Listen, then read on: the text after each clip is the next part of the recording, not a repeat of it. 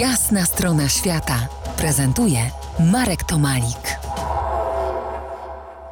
Pozostajemy przy podróżach samolotowych Anno Domini 2021. Moim gościem agent lotniczy Henryk Juchnik. Opowiedz nam o cenach biletów. Słyszałem, że jakiś czas temu te ceny bardzo wzrosły i to być może nawet dwukrotnie, na przykład w rejsach przez Atlantyk. A jak to wygląda teraz?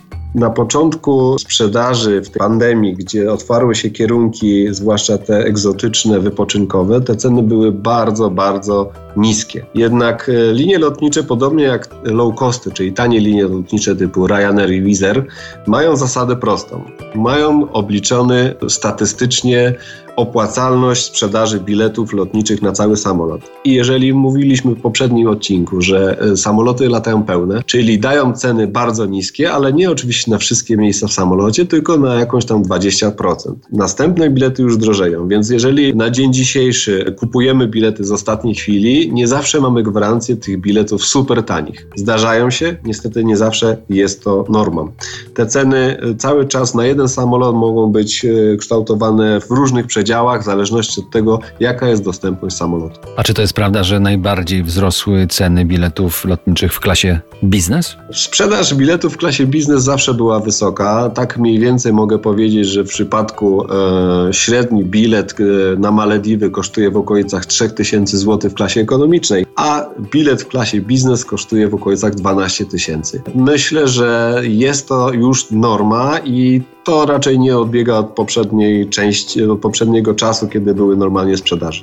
Mówiliśmy, że linie lotnicze ścigają się w pomysłach, jak odzyskać utraconego klienta. To chyba największy kryzys w tej branży od II wojny światowej. Wiele linii lotniczych jest na skraju bankructwa lub już osiągnęło ten poziom. Podpowiedz y, nam, z kim latać. Może bez wymieniania konkretnych linii, ale, ale proszę przedstaw nam bezpieczny w miarę wybór przewoźnika. Myślę, że tu trzeba się kierować zdrowym rozsądkiem.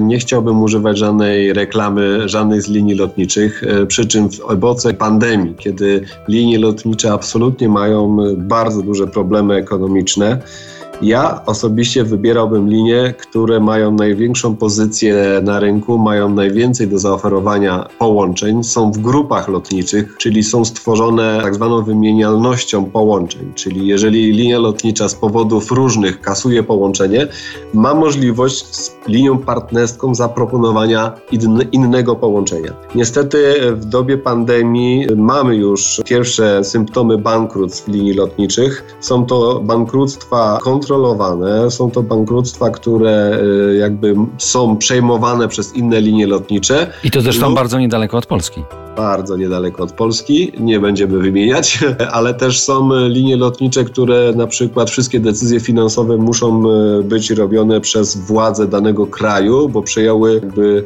pozycję właściciela i inwestora i kontrolują wszystkie wydatki. Za kilkanaście minut spróbujemy pospekulować, w którym kierunku będzie to wszystko ewoluować.